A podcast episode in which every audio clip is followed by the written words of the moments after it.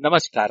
ಇದು ಜಾಣ ಸುದ್ದಿ ವಿಜ್ಞಾನ, ವಿಚಾರ, ವಿಸ್ಮಯಗಳ ಧ್ವನಿ ಪತ್ರಿಕೆ. ದಿನ ದಿನವೂ ವಿಜ್ಞಾನ.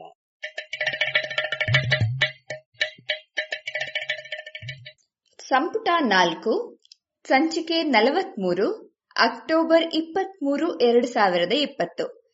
ಜಾಣ ನುಡಿ.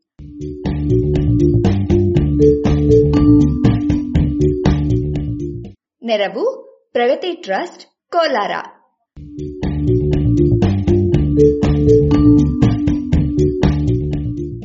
ಅಪರೂಪದ ಅನಿಲ.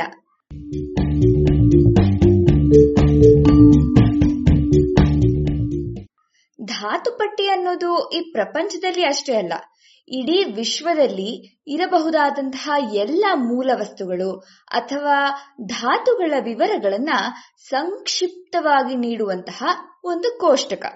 ಇದರಲ್ಲಿ ಯಾವ ಧಾತು ಎಲ್ಲಿದೆ ಎನ್ನುವುದನ್ನ ಕಂಡ ಕೂಡಲೇ ಆ ಧಾತುವಿನ ಸ್ಥೂಲ ರಾಸಾಯನಿಕ ಹಾಗೂ ಭೌತಿಕ ಗುಣಗಳನ್ನ ಊಹಿಸಿಬಿಡಬಹುದು. ಉದಾಹರಣೆಗೆ ಯಾವುದಾದರೂ ಧಾತು ಪಟ್ಟಿಯ ಮೇಲ್ತುದಿಯಲ್ಲಿರುವ ಸಾಲಿನಲ್ಲಿ ಇದೆ ಅನ್ನಿ. ಅದು ನಿರ್ವಿವಾದವಾಗಿ ಅನಿಲವೇ ಆಗಿರುತ್ತದೆ ಎನ್ನಬಹುದು. ಆ ಧಾತುವಿರುವ ಗುಂಪು, ಅರ್ಥಾತ್ ಕಂಬ ಸಾಲಿನಲ್ಲಿ ಕೆಳಗಡೆಗೆ ಸರಿದಂತೆಲ್ಲ ಸಿಗುವ ಧಾತುಗಳ ತೂಕ ಹೆಚ್ಚಾಗುತ್ತದೆ. ಸಾಲಿನಲ್ಲಿ ಎಡಕ್ಕೆ ಇರುವವೆಲ್ಲವೂ ಅತಿ ಕ್ಷಾರ ಗುಣದವು. ಬಲಕ್ಕೆ ಹೋದಂತೆಲ್ಲ ಮೊದಲು ಲೋಹಗಳು ಹಾಗೂ ಅನಂತರ ಕೊನೆಗೆ ಅಲೋಹಗಳು ಸಿಗುತ್ತವೆ. ಅಲೋಹಗಳಲ್ಲಿ ಯಾವುದೇ ಗುಂಪಿನಲ್ಲಿ ಮೇಲಿನ ಸಾಲಿನಲ್ಲಿ ಇರುವವು ಪುಡಿಯೋ ಅನಿಲವೋ ಆಗಿರುತ್ತವೆ. ಅನಂತರ ಕೆಳಗೆ ಸರಿದಂತೆಲ್ಲ ಅವುಗಳ ಪರಮಾಣು ತೂಕ, ಪರಮಾಣು ಸಂಖ್ಯೆ ಹೆಚ್ಚಾಗುವುದನ್ನು ನೋಡಬಹುದು. ಗುಂಪಿನಲ್ಲಿ ಕೆಳಗಿನ ಸಾಲಿನಲ್ಲಿ ಇರುವವು ಸಾಮಾನ್ಯವಾಗಿ ಘನಗಳು, ಮೇಲ್ತುದಿಯಲ್ಲಿರುವವು ಅನಿಲಗಳು, ನಡುವೆ ಇರುವಂತವು ದ್ರವಗಳು ಅನ್ನಬಹುದು. ಈ ಎಲ್ಲ ಸಾಮಾನ್ಯ ನಿಯಮಕ್ಕೂ ಸೆಟ್ಟು ಹೊಡೆದ ಗುಂಪಿನ ಧಾತುವೆ ನಮ್ಮ ಇಂದಿನ ಕಥೆಯ ವಸ್ತು. ಮ್ಯಾಂಡಿಲೇವ್ ಮೊತ್ತ ಮೊದಲಿಗೆ ಧಾತುಪಟ್ಟಿಯನ್ನು ರಚಿಸಿದಾಗ ಅವನಿಗೆ ಗೊತ್ತಿದ್ದದ್ದು ಅರವತ್ತು ಮತ್ತೊಂದಿಷ್ಟು ಧಾತುಗಳಷ್ಟೇ. ಇವುಗಳಲ್ಲಿ ಮೊದಲ ಸಾಲಿನಲ್ಲಿ ಹೈಡ್ರೋಜನ್ ಅಷ್ಟೇ ಇತ್ತು. ಸಾಲಿನ ಕೊನೆಯಲ್ಲಿ ಇದ್ದದ್ದು ಫ್ಲೋರಿನ್. ಅದರಾಚೆಗೆ ಯಾವ ಧಾತುಗಳು ಇರಲಿಲ್ಲ. ಅದು ಸಾವಿರದ ಎಂಟುನೂರ ಅರವತ್ತೊಂಬತ್ತು. ಆದರೆ ಸಾವಿರದ ಎಂಟುನೂರ ತೊಂಬತ್ತೈದರಲ್ಲಿ ಹೀಲಿಯಂ ಎನ್ನುವ ಹೊಸದೊಂದು ಅನಿಲದ ಪತ್ತೆಯಾಯಿತು. ಇದು ಮೊದಲು ಪತ್ತೆಯಾಗಿದ್ದು ಸೂರ್ಯನಲ್ಲಿ ಆದದ್ದರಿಂದ ಯಾರೂ ತಲೆಕೆಡಿಸಿಕೊಂಡಿರಲಿಲ್ಲ ಅನ್ನಿ. ಆದರೆ ಅನಂತರ ಇದು ಭೂಮಿಯಲ್ಲಿಯೂ ಇದೆ ಎನ್ನುವುದು ಗೊತ್ತಾದಾಗ ಧಾತುಪಟ್ಟಿಯಲ್ಲಿ ಇದಕ್ಕೊಂದು ಸ್ಥಾನ ಕೊಡುವ ಬಗ್ಗೆ ಚರ್ಚೆ ಆರಂಭವಾಯಿತು. ಪರಮಾಣು ತೂಕವನ್ನ ಗಮನಿಸಿದ್ರೆ ಹೈಡ್ರೋಜನ್ನಿನ ಪಕ್ಕದಲ್ಲಿಯೇ ಇದನ್ನ ಇಡಬೇಕಿತ್ತು. ಆದರೆ ಆ ಗುಂಪಿನಲ್ಲಿರುವ ಯಾವ ಧಾತುವಿನ ಗುಣವು ಇದಕ್ಕೆ ಇರಲಿಲ್ಲ. ವಾಸ್ತವವಾಗಿ ಇದು ಉಳಿದೆಲ್ಲ ಧಾತುಗಿಂತಲೂ ಭಿನ್ನವಾಗಿತ್ತು. ಹೀಗಾಗಿ ಇದನ್ನ ಪ್ರತ್ಯೇಕವಾಗಿ ಬೇರೆಯದೇ ಒಂದು ಗುಂಪಿನಲ್ಲಿ ಇಡಬೇಕಾಯಿತು. ಇದಾದ ಮೂರೇ ವರ್ಷಗಳಲ್ಲಿ, ಅಂದ್ರೆ ಸಾವಿರದ ಎಂಟುನೂರ ತೊಂಬತ್ತೆಂಟನೇ ಇಸವಿಯೊಳಗೆ ಇದೇ ರೀತಿಯ ಇನ್ನು ನಾಲ್ಕು ಧಾತುಗಳು ಪತ್ತೆಯಾದವು.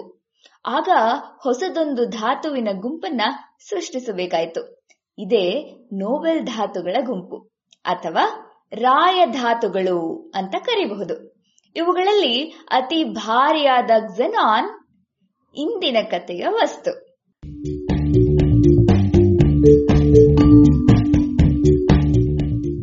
ರಾಯ ಧಾತುಗಳನ್ನ ಧಾತುಪಟ್ಟಿಯ ವಿಶಿಷ್ಟ ಗುಂಪು ಅನ್ನಬಹುದು. ಏಕೆಂದ್ರೆ ಇವುಗಳೆಲ್ಲವೂ ಉಳಿದ ನೂರು ಧಾತುಗಳಿಗಿಲ್ಲದ ಗುಣಗಳಿವೆ. ಉದಾಹರಣೆಗೆ ಇವುಗಳೆಲ್ಲವೂ ಏಕಪರಮಾಣುವಿನ ಅನಿಲಗಳು. ಹೈಡ್ರೋಜನ್, ಆಕ್ಸಿಜನ್, ನೈಟ್ರೋಜನ್ಗಳು ಕೂಡ ಅನಿಲ ರೂಪದ ಧಾತುಗಳೇ ಆದರೂ ಸಹ ಅವುಗಳ ಪ್ರತಿಯೊಂದು ಅಣುವಿನಲ್ಲಿಯೂ ಒಂದಕ್ಕಿಂತಲೂ ಹೆಚ್ಚು ಪರಮಾಣುಗಳಿರುತ್ತವೆ. ಉದಾಹರಣೆಗೆ, ಹೈಡ್ರೋಜನ್ನಿನ ಅಣುಗಳಲ್ಲಿ ಎರಡು ಪರಮಾಣುಗಳು, ಆಕ್ಸಿಜನ್ನಿನ ಅಣುಗಳಲ್ಲಿಯೂ ಎರಡು ಪರಮಾಣುಗಳು, ನೈಟ್ರೋಜನ್ನಿನ ಅಣುಗಳಲ್ಲಿ ಮೂರು ಪರಮಾಣುಗಳು ಇರುತ್ತವೆ ಆದರೆ, ಈ ರಾಯ ಗುಂಪಿನ ಧಾತುಗಳ ಅಣುಗಳೆಲ್ಲವೂ ಒಂದೇ ಒಂದು ಪರಮಾಣುವಿನಿಂದ ಆದಂಥವು. ಇದಕ್ಕೆ ಕಾರಣ ಇಷ್ಟೇ. ಇವು ಬೇರೆ ಪರಮಾಣುಗಳ ಜೊತೆಗೆ ತಳುಕಿಕೊಳ್ಳಲಾಗದಂತೆ ಇವುಗಳ ಪರಮಾಣು ರಚನೆ ಇದೆ. ಈ ವಿಶಿಷ್ಟ ಧಾತುಗಳಲ್ಲಿ ಭಾರಿಯಾಗಿದ್ದೆ ಝೆನಾನ್ ಭಾರಿಯಷ್ಟೇ ಅಲ್ಲ, ತುಸು ವಿಶಿಷ್ಟವೂ ಹೌದು. ಝೆನಾನ್ ಅನ್ನ ಧಾತುಪಟ್ಟಿಯಲ್ಲಿ ಐವತ್ನಾಲ್ಕನೆಯ ಸ್ಥಾನದಲ್ಲಿ ಇರಿಸಲಾಗಿದೆ. ಧಾತುಪಟ್ಟಿಯಲ್ಲಿ ಐದನೇ ಸಾಲಿನ ಕೊನೆಯಲ್ಲಿ ಝೆನಾನಿನ ಸ್ಥಾನ. ಇದರ ಪರಮಾಣು ಸಂಖ್ಯೆ ಐವತ್ನಾಲ್ಕು. ಅಂದರೆ ಇದರ ಪ್ರತಿಯೊಂದು ಪರಮಾಣುವಿನಲ್ಲಿಯೂ ಐವತ್ನಾಲ್ಕು ಎಲೆಕ್ಟ್ರಾನ್ಗಳು, ಪ್ರೋಟಾನ್ಗಳು ಇರುತ್ತವೆ ಎಂದಂತಾಯ್ತು.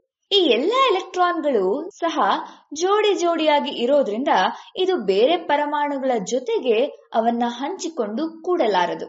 ಹೀಗಾಗಿ ಈ ರಾಯಧಾತುಗಳ ಗುಂಪಿನ ಬೇರೆಲ್ಲಾ ಧಾತುಗಳಂತೆ ಇದು ಕೂಡ ರಾಸಾಯನಿಕವಾಗಿ ಬಲು ನಿಷ್ಕ್ರಿಯವಾದ ಧಾತು. ಗ್ಜೆನಾನಿನ ಪರಮಾಣು ಕೇಂದ್ರದಲ್ಲಿರುವ ಪ್ರೋಟಾನ್ಗಳು ಎಪ್ಪತ್ತರಿಂದ ಎಂಬತ್ತೆರಡರವರೆಗೆ ಇರಬಹುದು. ಹೀಗಾಗಿ ಇದರಲ್ಲಿ ಹತ್ತಾರು ಸಮಸ್ಥಾನಿಗಳಿವೆ. ಈ ಸಮಸ್ಥಾನಿಗಳಲ್ಲಿ ಎಪ್ಪತ್ತೈದು, ಎಪ್ಪತ್ತೇಳು ಹಾಗೂ ಎಪ್ಪತ್ತೊಂಬತ್ತು ನ್ಯೂಟ್ರಾನ್ಗಳಿರುವ ಸಮಸ್ಥಾನಿಗಳೇ ಹೆಚ್ಚು. ಇನ್ನು ಮೂರು ಸಮಸ್ಥಾನಿಗಳು ವಿಕಿರಣಶಾಲಿಗಳು. ಇವುಗಳ ವಿಕಿರಣಶೀಲ ಗುಣ ಕೋಟ್ಯಾಂತರ ವರ್ಷಗಳಾದರೂ ಅಳಿಯುವುದೇ ಇಲ್ಲ. ಆದರೆ ಈ ಸಮಸ್ಥಾನಿಗಳು ಬಹಳ ಅಪರೂಪವಷ್ಟೇ ಅಲ್ಲ.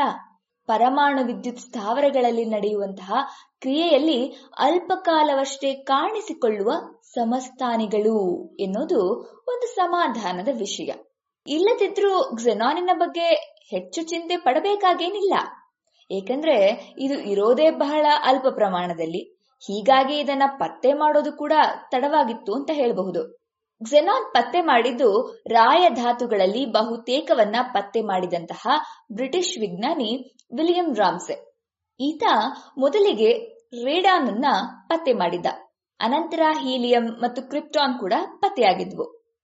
ಇವೆಲ್ಲವನ್ನ ಗಾಳಿಯಿಂದಲೇ ಪ್ರತ್ಯೇಕಿಸಲಾಗಿತ್ತು. ಹಾಗಿದ್ರೆ ಗಾಳಿಯಲ್ಲಿ ಕ್ರಿಪ್ಟಾನ್ಗಿಂತಲೂ ಭಾರದ ವಸ್ತು ಇರಬಹುದಾ ಅನ್ನುವಂತಹ ಕುತೂಹಲ ಇದನ್ನ ಪರೀಕ್ಷಿಸೋದಕ್ಕೆ ಅಪಾರ ಪ್ರಮಾಣದಲ್ಲಿ ಗಾಳಿಯನ್ನ ತಣಿಸಿ, ದ್ರವವನ್ನಾಗಿಸಿ, ಅನಂತರ ಆವಿಯಾಗಿಸಬೇಕಿತ್ತು. ರಾಮ್ಸೆಯ ಪುಣ್ಯಕ್ಕೆ ಅಂತಹದೊಂದು ಭಾರಿ ಯಂತ್ರವನ್ನ ಲುಡ್ವಿಶ್ ಮಾಂಡ್ ಎನ್ನುವ ಒಬ್ಬ ಕೈಗಾರಿಕೋದ್ಯಮಿ ಕೊಡುಗೆಯಾಗಿ ಕೊಟ್ಟನಂತೆ.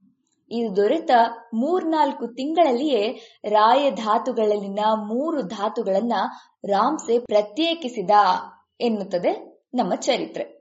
ಝೆನಾನಿನ ಪತ್ತೆಯೊಂದಿಗೆ ರಾಯಧಾತುಗಳ ಪತ್ತೆಗಾಗಿ ನಡೆದಿದ್ದ ಸಂಶೋಧನೆಗಳು ಕೊನೆಗೊಂಡವು. ಅದಕ್ಕೂ ಮೊದಲು ನಿಯಾನ್ ಕ್ರಿಪ್ಟಾನ್ಗಳನ್ನ ಇದೇ ತಂಡ ಪತ್ತೆ ಮಾಡಿತ್ತು.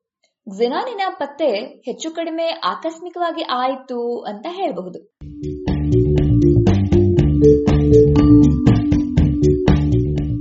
ರಾಮ್ಸಿಯ ಜೊತೆಗೆ ಕೆಲಸ ಮಾಡ್ತಿದ್ದಂತಹ ಮಾರಸ್ ಟ್ರೇವರ್ಸ್ ಕ್ರಿಪ್ಟಾನ್ ಪತ್ತೆ ಮಾಡಿದ್ದ. ಅದನ್ನ ಹೆಚ್ಚೆಚ್ಚು ತಯಾರಿಸಲು ಹೊರಟ. ಇದಕ್ಕಾಗಿ ಗಾಳಿಯನ್ನ ಹೆಚ್ಚೆಚ್ಚು ತಣಿಸಿ ದ್ರವೀಕರಿಸಬೇಕಾಗಿತ್ತು. ಅನಂತರ ಅದನ್ನ ನಿರ್ದಿಷ್ಟ ಉಷ್ಣತೆಗೆ ಬಿಸಿ ಮಾಡಿ ಕೇವಲ ಕ್ರಿಪ್ಟಾನ್ ಮಾತ್ರವೇ ಉಳಿಯುವಂತೆ ಮಾಡ್ತಾ ಇದ್ದ. ಒಮ್ಮೆ ಹೀಗೆ ಆವಿಯಾಗುತ್ತಿದ್ದಂತಹ ಅನಿಲದಲ್ಲಿ ಸ್ವಲ್ಪವನ್ನ ಅಕಸ್ಮಾತ್ತಾಗಿ ಸಂಗ್ರಹಿಸಿ ಇಟ್ಟಿದ್ದ. ಅದನ್ನ ಹೊಸ ಅನಿಲ ಪತ್ತೆಗೆ ಎಂದು ಉಪಯೋಗಿಸುತ್ತಿದ್ದ ರೋಹಿತ ದರ್ಶಕ ಯಂತ್ರದಲ್ಲಿಟ್ಟು ಬೆಳಕನ್ನ ಹಾಯಿಸಿದಾಗ ಅದು ಕಡು ನೀಲಿ ಬಣ್ಣವನ್ನ ಸೂಸಿತು. ಅಂದರೆ ಅಲ್ಲೊಂದು ಹೊಸ ಧಾತು ಇದೆ ಅನ್ನೋದು ಸ್ಪಷ್ಟವಾಗಿ ಹೋಗಿತ್ತು. ಹೀಗೆ ಇದರ ಪತ್ತೆಯಾಗಿದ್ದು. ರಾಯಧಾತುಗಳಲ್ಲಿಯೇ ಝೆನಾನ್ ಬಹಳ ಅಪರೂಪದ ಧಾತು. ಇಷ್ಟು ಅಪರೂಪವಾಗಿರುವುದರಿಂದಲೇ ಇದನ್ನ ಝೆನಾನ್ ಎಂದು ಕರೆದಿದ್ದು ಸಹ. ಅಂದರೆ ಇದ್ದೂ ಇಲ್ಲದ ಅತಿ ಅಪರೂಪದ ಧಾತು ಎಂದರ್ಥ. ರಾಯಧಾತುಗಳೆಲ್ಲವೂ ಅನಿಲಗಳಷ್ಟೇ. ಜೊತೆಗೆ ಇವುಗಳು ಬಹಳ ಹಗುರವೂ ಕೂಡ. ಹಾಗೆಯೇ ಯಾವುದೇ ರಾಸಾಯನಿಕಗಳ ಜೊತೆಗೆ ಬೆರೆಯದೆ ಇರುವುದರಿಂದ ಇವು ಅನಿಲಗಳಾಗಿಯೇ ಇರಬೇಕು, ಗಾಳಿಯಲ್ಲಿಯೇ ಇರಬೇಕು. ಅದರಲ್ಲೂ ಅತಿ ಬೇಗನೆ ಆವಿಯಾಗುವಂಥವು ಇನ್ನೂ ಹೆಚ್ಚಿನ ಪ್ರಮಾಣದಲ್ಲಿ ಇರಬೇಕು ಎನ್ನುವುದು ತರ್ಕ. ಆದರೆ ಕ್ಸೆನಾನ್ ಈ ಎಲ್ಲಾ ನಿರೀಕ್ಷೆಗಳನ್ನ ಸುಳ್ಳಾಗಿಸಿದೆ ಅಂತ ಹೇಳಬಹುದು. ಇದರ ಪ್ರಮಾಣ ಗಾಳಿಯಲ್ಲಿ ಬಹಳ ಅತ್ಯಲ್ಪ. ಯಾಕಂದ್ರೆ ಉಳಿದ ರಾಯಧಾತುಗಳು ಹತ್ತು ಸಾವಿರ ಇದ್ರೆ ಇದು ಒಂದು ಪಾಲು ಅನ್ನುವಷ್ಟು ನಗಣ್ಯ ಪ್ರಮಾಣದಲ್ಲಿ ಸಿಗುತ್ತೆ. ಇದಕ್ಕೆ ಕಾರಣ ಏನು ಅನ್ನೋದು ಇನ್ನೂ ಸ್ಪಷ್ಟವಾಗಿಲ್ಲ. ಆದರೂ ಸಹ ಇದು ಸಿಲಿಕಾನಿನಂತೆಯೇ ಕ್ವಾಡ್ ಶಿಲೆಗಳಲ್ಲಿ ಇತರೆ ರಾಸಾಯನಿಕಗಳ ಜೊತೆಗೆ ಬೆರೆತಿರಬಹುದು ಅನ್ನುವಂತಹ ಒಂದು ಊಹೆ ಇದೆ. ಈ ಊಹೆಗೆ ಕಾರಣವೂ ಇದೆ. ಬೇರೆ ರಾಯಧಾತುಗಳು ಯಾವುದೇ ರಾಸಾಯನಿಕದ ಜೊತೆಗೆ ಬೆರೆತು ಸಂಯುಕ್ತಗಳಾಗುವುದಿಲ್ಲವಷ್ಟೇ. ಆದರೆ ಸಾವಿರದ ಒಂಬೈನೂರ ಅರವತ್ತೆರಡರಲ್ಲಿ ನೀಲ್ ಬಾರ್ಟಲೆಟ್ ಎನ್ನುವ ಬ್ರಿಟಿಷ್ ವಿಜ್ಞಾನಿ ಜೆನಾನ್ ಅನ್ನ ಪ್ಲಾಟಿನಂ ಫ್ಲೋರೈಡಿನ್ ಜೊತೆಗೆ ಕೂಡಿಸಿ ಸಂಯುಕ್ತವನ್ನಾಗಿಸಿದ್ದ.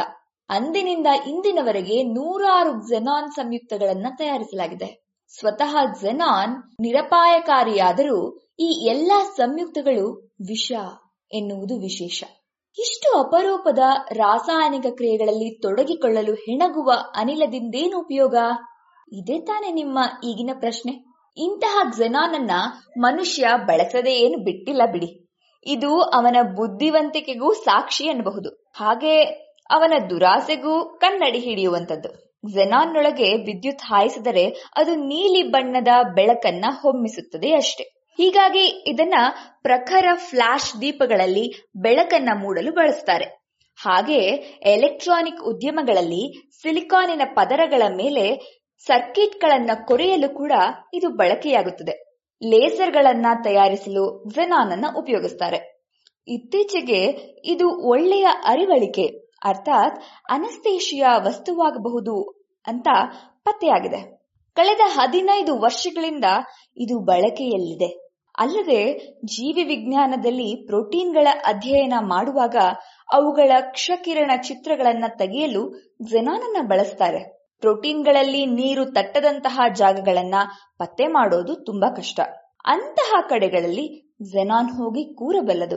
ಹೀಗೆ ಜೆನಾನ್ ಅನ್ನ ಕೂರಿಸಿದ ಪ್ರೋಟೀನಿನ ಚಿತ್ರ ತೆಗೆದಾಗ ಎಲ್ಲೆಲ್ಲಿ ಜಲ ವಿಕರ್ಷಕ ಸ್ಥಾನಗಳಿವೆ ಅನ್ನೋದು ಸ್ಪಷ್ಟವಾಗಿ ಬಿಡುತ್ತೆ. ಹಾ ಇದು ನಾಳಿನ ಬಳಕೆಗೂ ಬೇಕು. ಎರಡು ಸಾವಿರದ ಏಳರಲ್ಲಿ ನಾಸಾ ಹಾರಿಬಿಟ್ಟ ಡಾನ್ ಅಂತರಿಕ್ಷ ನೌಕೆಯಲ್ಲಿ ಜೆನಾನ್ ಅನ್ನ ಚಾಲಕ ಇಂಧನವನ್ನಾಗಿ ಬಳಸಲಾಗಿತ್ತು. ದೂರದಲ್ಲಿರುವ ವೆಸ್ಟಾ ಮತ್ತು ಸೀರೀಸ್ ಎನ್ನುವ ಕ್ಷುದ್ರ ಗ್ರಹಗಳನ್ನ ಅಧ್ಯಯನ ಮಾಡಲು ಹಾರಿಬಿಟ್ಟಿದ್ದ ಈ ನೌಕೆಯಲ್ಲಿದ್ದ ಝೆನಾನ್ ಒಂದು ವಿದ್ಯುತ್ ವಲಯದ ಮೂಲಕ ಹಾಯುತ್ತಾ ವೇಗವನ್ನ ಪಡೆಯುತ್ತಾ ಇತ್ತು ಹೀಗೆ ವೇಗವಾಗಿ ಹೊರಬಿದ್ದ ಜೆನಾನ್ ನೌಕೆಯನ್ನ ಮುಂದೆ ತಳ್ತಾ ಇತ್ತು ಗಂಟೆಗೆ ಹತ್ತು ಲಕ್ಷ ಕಿಲೋಮೀಟರ್ ವೇಗದಲ್ಲಿ ಇದು ಹೊರಬಿದ್ದಿತ್ತು. ಈ ರೀತಿಯಲ್ಲಿ ಸ್ವಲ್ಪ ಸ್ವಲ್ಪವೇ ಜೆನಾನ್ ಅನ್ನ ಹೊರಹಾಕಿ ನೌಕೆಯ ವೇಗ ಗಂಟೆಗೆ ಹದಿನೈದು ಸಾವಿರ ಕಿಲೋಮೀಟರ್ಗಳಷ್ಟು ಹೆಚ್ಚಾಗುವಂತೆ ಮಾಡಿದ್ರು. ಇದಕ್ಕೆ ಬೇಕಾಗುವ ಕ್ಸೆನಾನಿನ ಪ್ರಮಾಣ ಬಹಳನೇ ಕಡಿಮೆ. ಇದು ಹಗುರವಾಗಿರುವುದರಿಂದಲೂ, ಈ ರೀತಿಯ ವಿದ್ಯುತ್ ಬಲದಿಂದ ವೇಗ ಪಡೆಯುವಂತೆ ಮಾಡಬಹುದಾದ್ದರಿಂದಲೂ, ನಾಳಿನ ಅಂತರಿಕ್ಷ ಯಾನಗಳಲ್ಲಿ ಇದು ನೆರವಾಗಬಹುದೆನ್ನುವ ಆಶಯವಿದೆ. ಹೀಗೆ ಗಾಳಿಯಲ್ಲಿ ಅಪರೂಪವಾಗಿರುವ ಈ ಅನಿಲ ಅಂತರಿಕ್ಷದ ಅನ್ವೇಷಣೆಗೂ ನೆರವಾಗಲಿದೆ.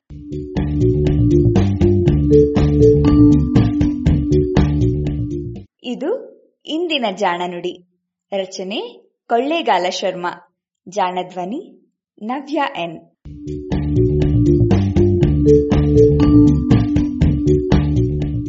ನೆರವು ಪ್ರಗತಿ ಟ್ರಸ್ಟ್, ಕೋಲಾರ.